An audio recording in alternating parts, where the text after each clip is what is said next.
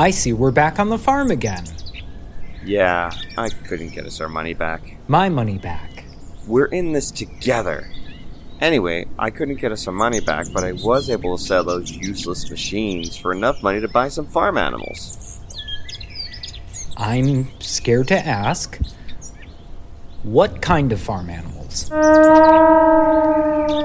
Did you buy a frickin' whale?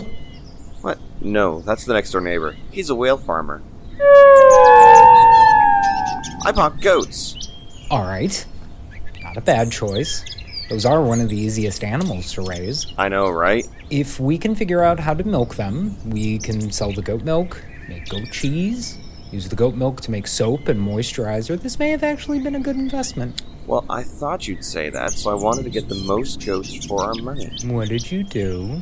Well, I could have gotten 100 goats, mix of male and female, or 500 goats, all male, for the same price. What do you think, Miles?